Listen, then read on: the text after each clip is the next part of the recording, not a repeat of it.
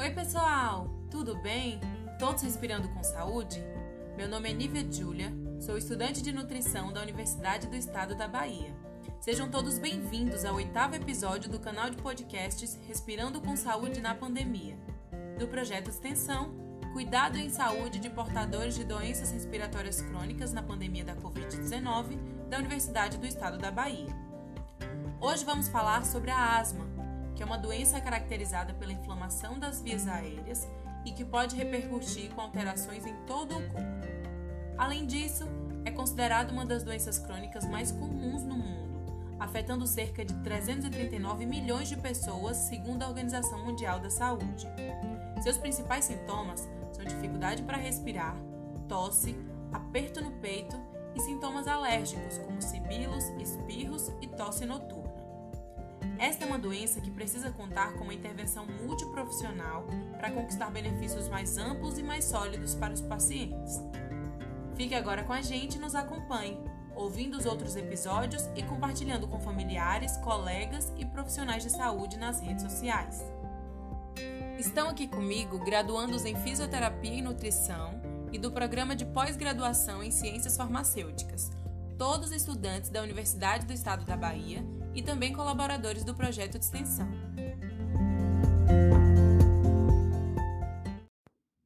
Hoje nós recebemos um convidado super especial, o professor Celso Ricardo Fernandes Carvalho.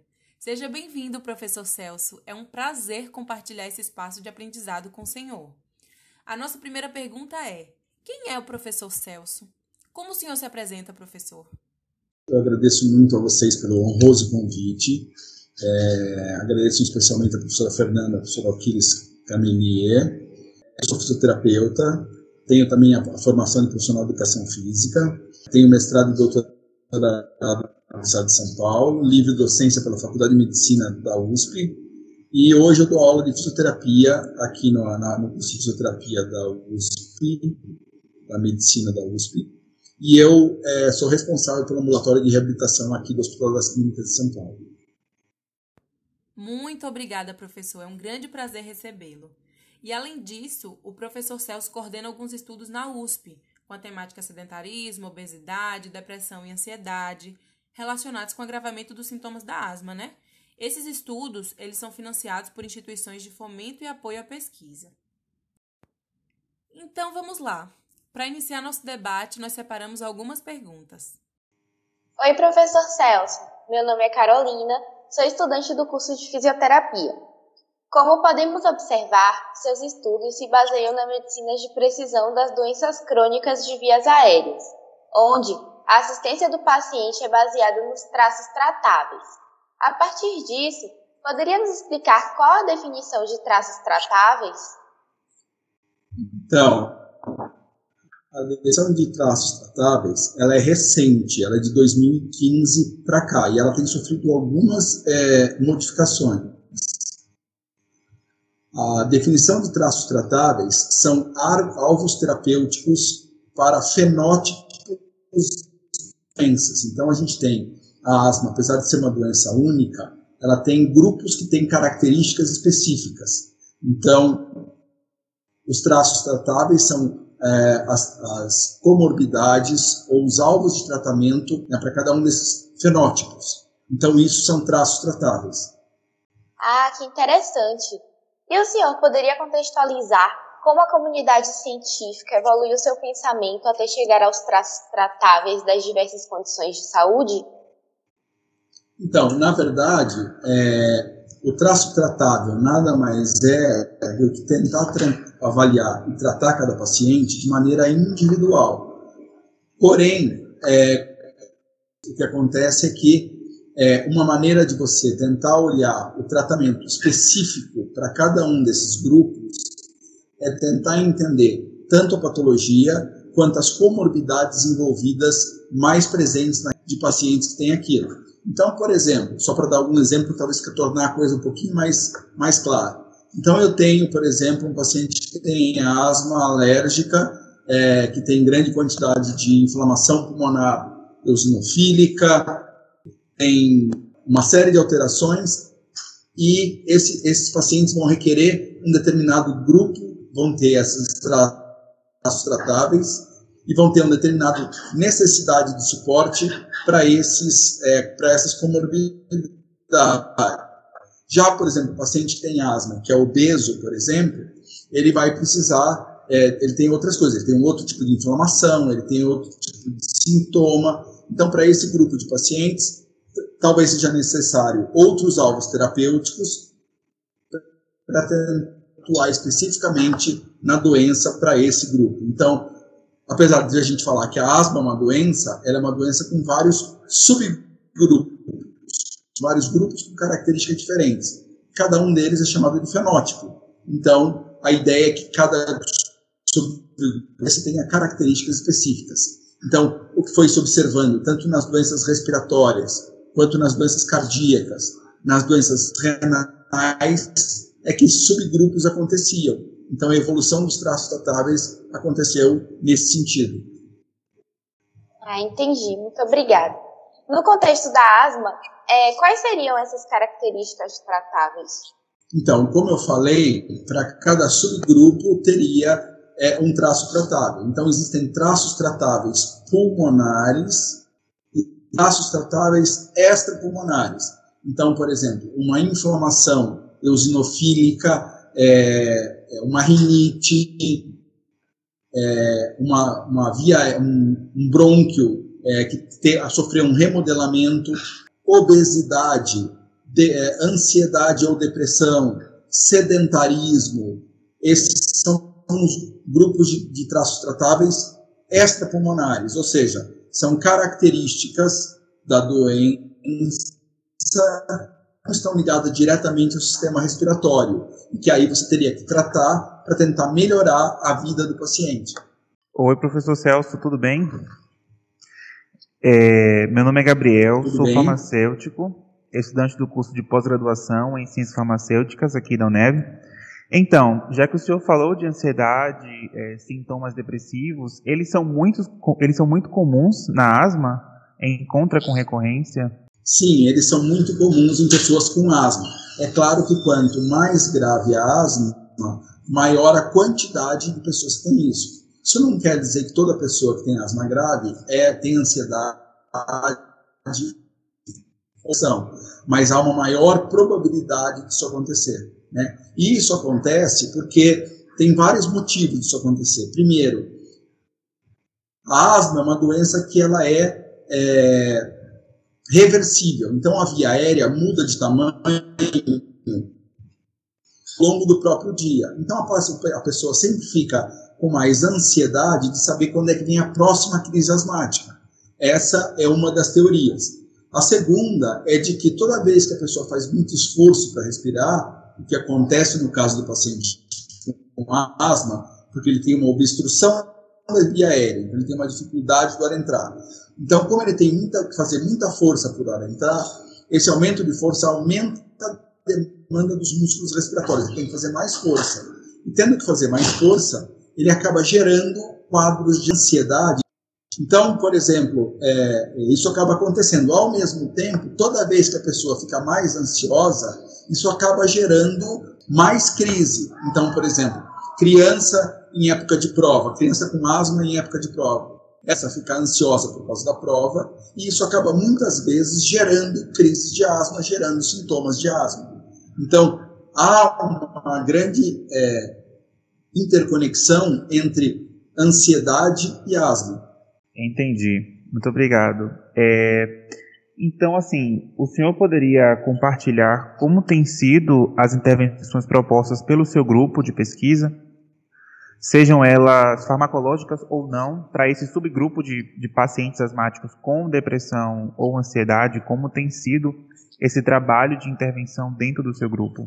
Então, o, o, eu trabalho, eu trabalho sou do departamento da fisioterapia, eu trabalho proximamente ao, ao departamento de pneumologia. Então, as intervenções farmacológicas, os médicos do departamento de pneumologia. O que nós fazemos são intervenções não farmacológicas. Existem 10 intervenções não farmacológicas sugeridas pelo GINA. Então, interrupção de tabagismo, é, controle de peso, é, exercício respiratório, exercício físico e outras que eu não, nem estou lembrando assim de cabeça. O que a gente mais trabalha são o exercício físico, né? Então, historicamente, o exercício físico ele tem, é, de novo, um certo paradigma com a, a, a pessoa, pessoa com asma, né? Faz exercício físico e ela tem é, esse exercício é mais intenso do que ela consegue, ela acaba fechando a via aérea. Então, historicamente, as pessoas com asma não fazer exercício. O que nós começamos a mostrar é que se a pessoa fizer o exercício de maneira adequada, se ela for progredindo de maneira lenta, de maneira gradual, ela acaba melhorando a capacidade física, ela diminui os sintomas de asma, melhor, e ela menos ansiedade e depressão. Isso nós mostramos tanto para o fenótipo não obeso, quanto para o fenótipo obeso. Mais recentemente, nós mostramos que se a gente compara o exercício físico com o exercício respiratório, que é uma outra atividade, é uma outra intervenção não farmacológica, que ambos desencadeiam benefícios. Porém, os benefícios do exercício físico são acontecem mais a longo prazo e, portanto, seriam é, talvez mais indicados, embora as duas intervenções são efetivas. Então, a gente tem trabalhado com isso. O exercício respiratório ele também tem sido indicado como uma maneira da pessoa controlar a ansiedade e depressão. Justamente porque, na medida em que ela consegue controlar o seu exercício, a sua respiração, ela consegue, de alguma maneira, controlar a sua ansiedade e sua depressão. Ok, professor, muito obrigado. Excelente resposta.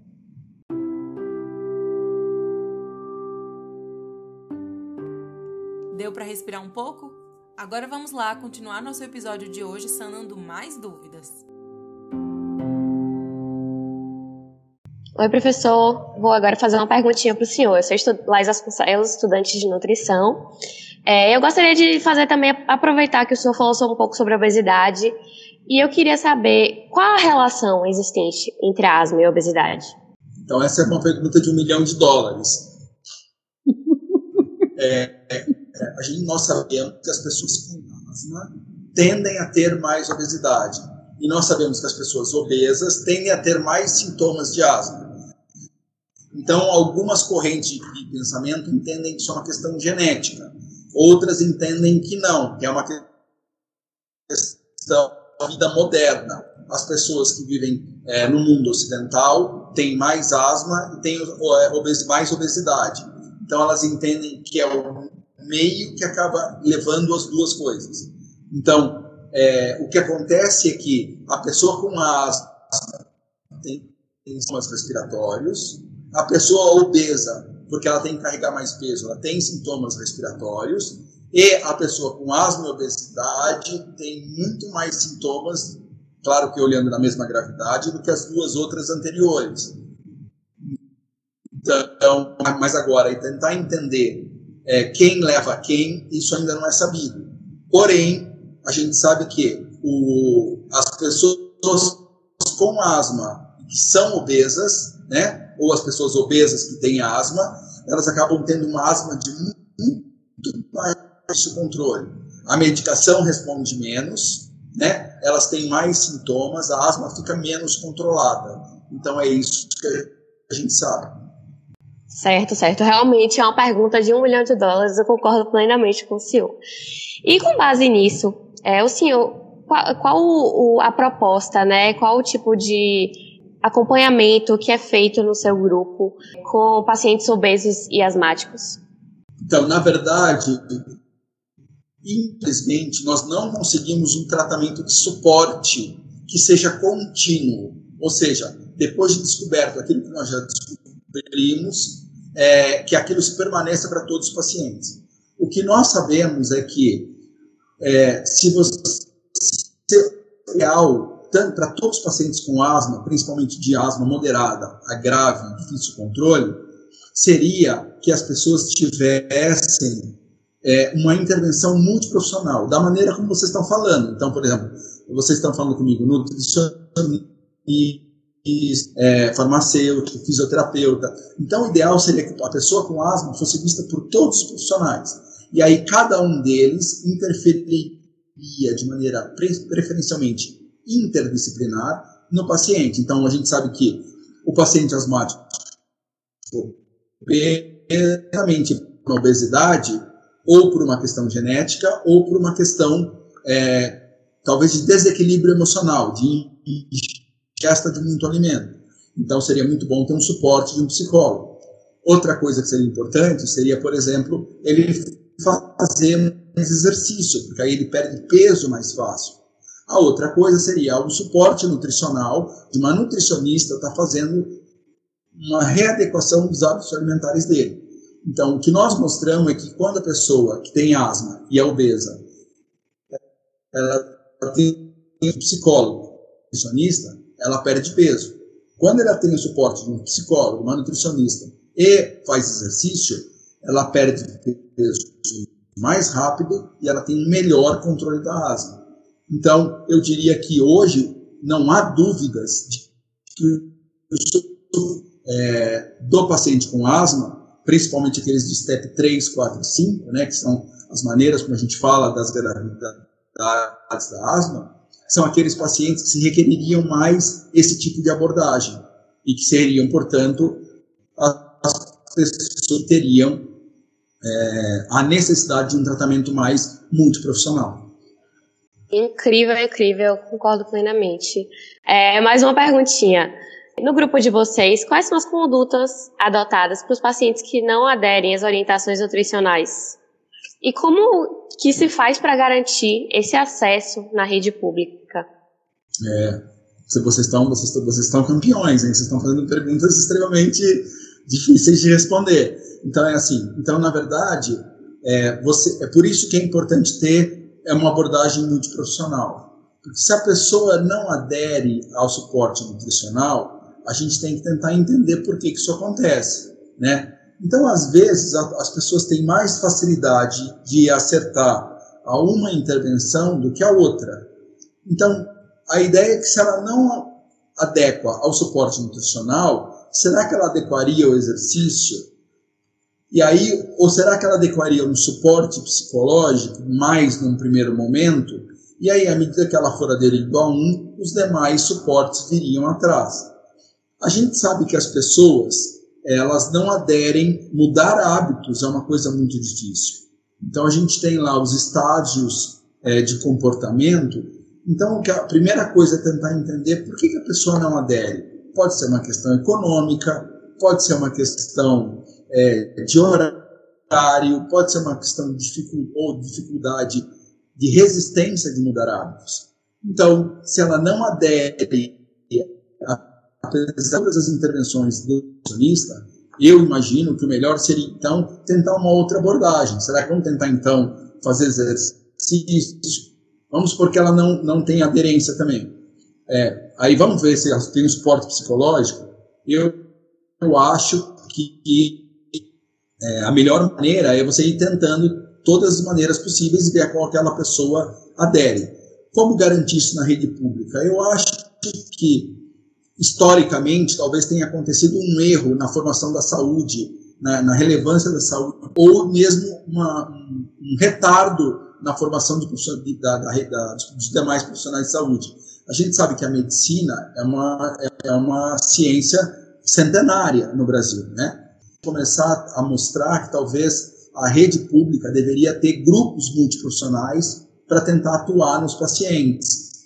Então, aí você traria também esses profissionais para dentro do tratamento é, do, do, paciente. Então, seria todas as, as, as, as profissões trabalharem juntas em, em, função disso. Hoje em dia, a gente sabe que tem muito mais atendimentos médicos do que profissionais, então eu acredito que seria esse o passo futuro. Certo, certo. Muito obrigada, professor. Olá, professor Celso.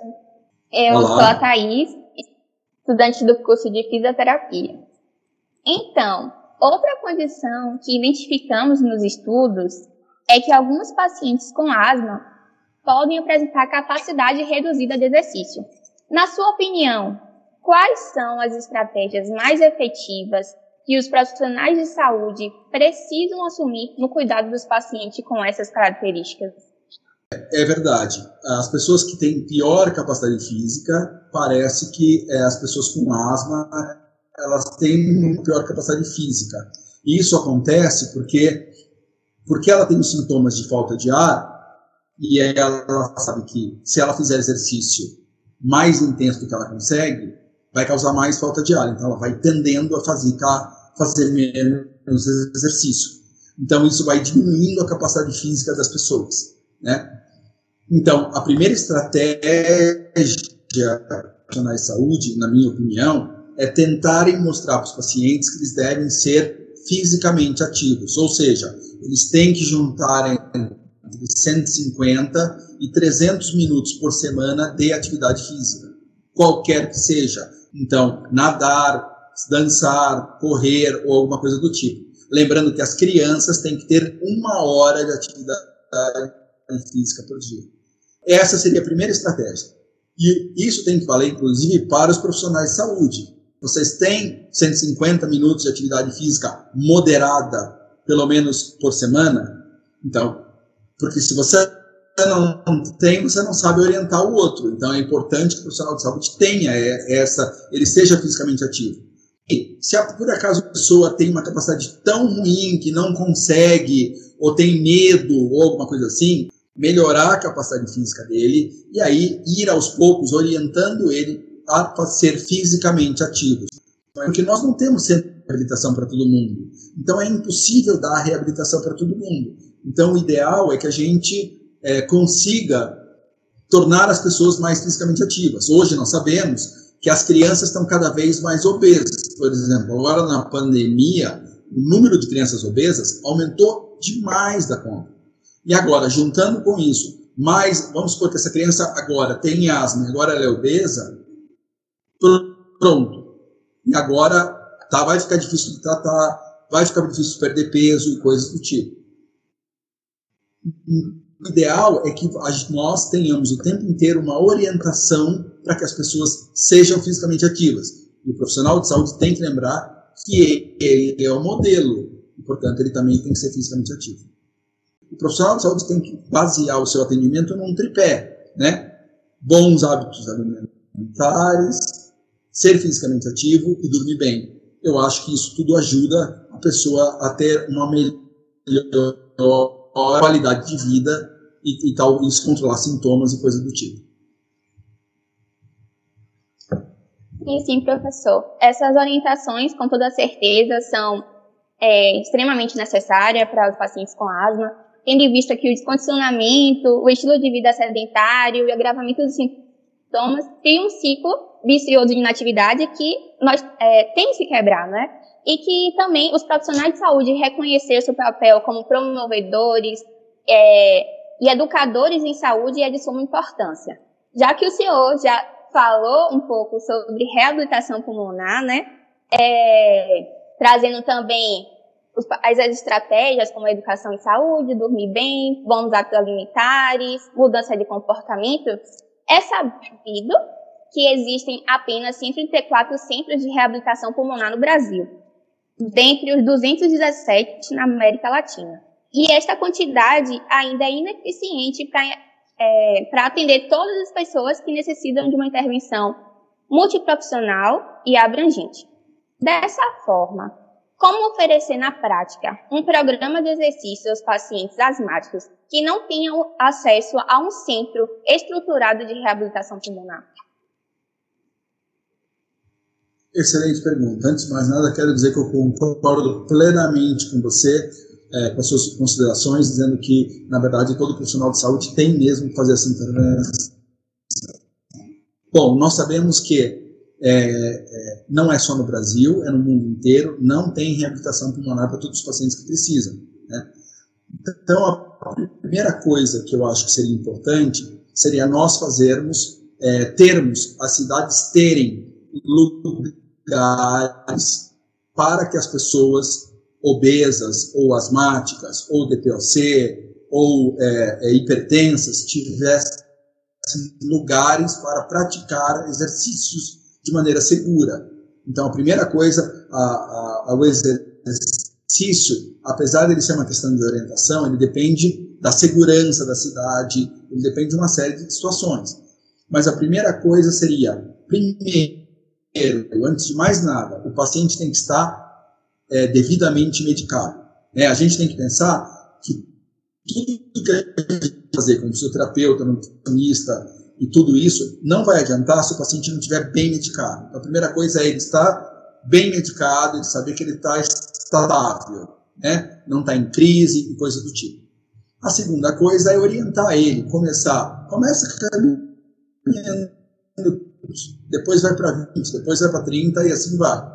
Outra coisa é fazer com que os centros de reabilitações vão para as UBSs.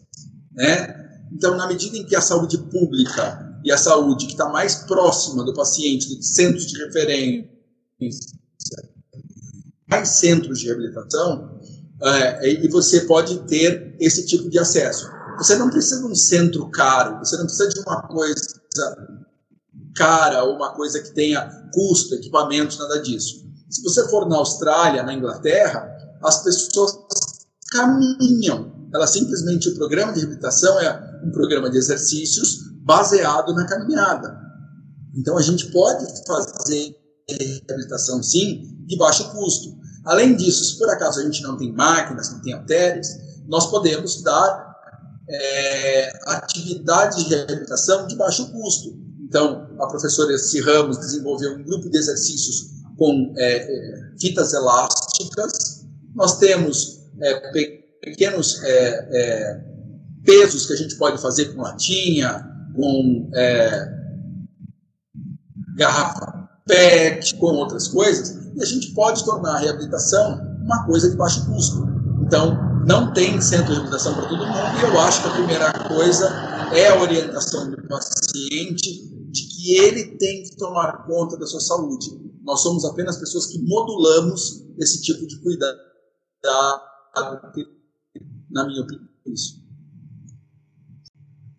E a gente vê como a reabilitação é, ela é uma intervenção abrangente e é tão importante porque ela melhora tanto condições físicas, funcionais, psicológicas é, em pacientes com doença respiratória crônica e tudo isso a gente vem observando agora durante o papo e uma coisa que o senhor trouxe, né, a questão de conhecer a reabilitação pulmonar. Tanto os pacientes como nós, profissionais, e também o governo, para implementar né, essa, é, a reabilitação de baixo custo. A gente pode usar agimentos leves, a educação em saúde, mesmo como o senhor trouxe, informar como é a importância da caminhada. E até trazendo aqui um pouco o nosso projeto de extensão, a gente está passando por um momento de telereabilitação, então, a gente está usando quilo de alimento, cabo de vassoura, almofadas. Então, sobre a sua fala, né, o que eu trouxe aqui. Pensando um pouco agora no momento atual, em que ainda enfrentamos medidas de isolamento social no contexto da pandemia da Covid-19. Como incentivar os pacientes com asma a manterem saudáveis? Você até já falou um pouquinho, mas como incentivar ainda mais esses pacientes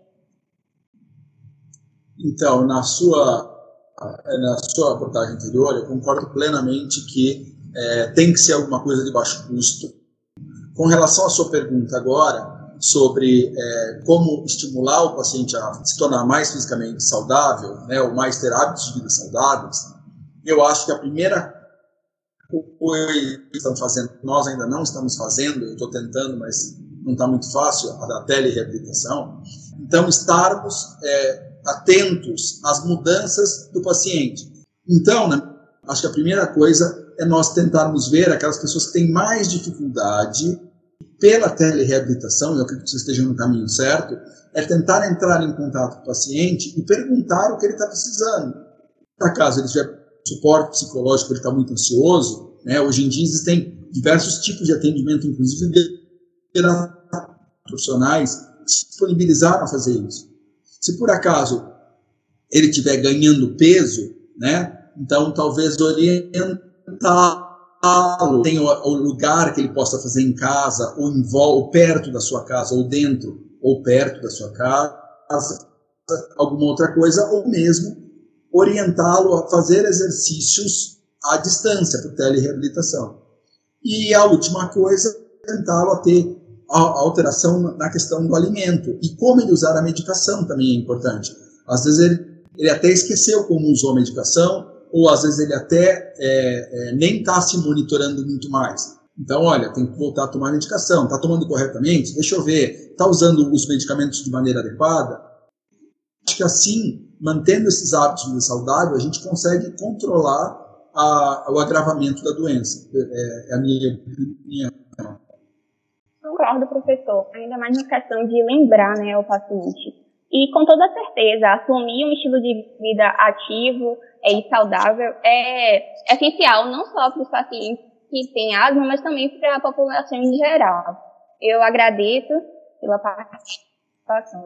Obrigada. Eu que agradeço. É, é, vocês fizeram perguntas bastante desafiadoras, é, ao mesmo tempo bastante interessantes, porque a gente tem que parar para pensar, né? E, e, a gente vai falando tudo. E então, como não estava nada combinado, às vezes nem saiu direito como, como eu gostaria. Então, eu peço desculpas se isso não aconteceu. Eu que agradeço. É, vocês fizeram perguntas bastante desafiadoras, ao mesmo tempo bastante interessantes, porque a gente tem que parar para pensar, né? E, e, a gente vai falando tudo. E, então, como não estava nada combinado, às vezes nem saiu direito como, como eu gostaria. Então, eu peço desculpas se isso não aconteceu. Professor, muito obrigada. O senhor não precisa pedir desculpa, pelo contrário, foi uma honra tê-lo aqui com a gente. Foi uma honra é, o senhor responder todas as perguntas. Eu tenho certeza que está todo mundo é, na sua casa assim, muito feliz, é, imensamente grato pela sua disponibilidade, inclusive professor, os professores Fernando e Aquiles, eu tenho certeza disso. Bom, já estamos finalizando o nosso podcast de hoje. Queremos agradecer a presença do professor Celso foi um espaço extremamente enriquecedor. Professor, qual mensagem final que o senhor deixa para os nossos ouvintes?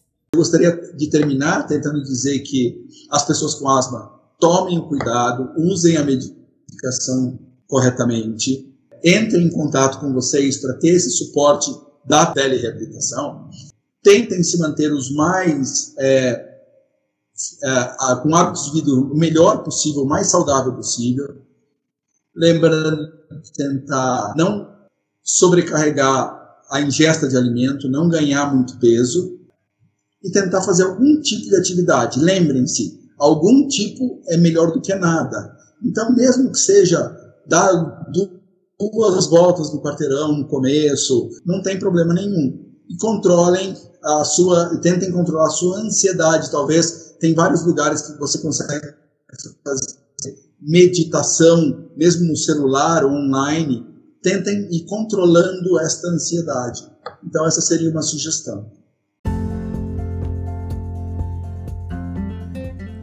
Obrigada mais uma vez, professor. Então, pessoal, por hoje é só. Respiram melhor? Esse foi o oitavo episódio do podcast Respirando com Saúde na Pandemia.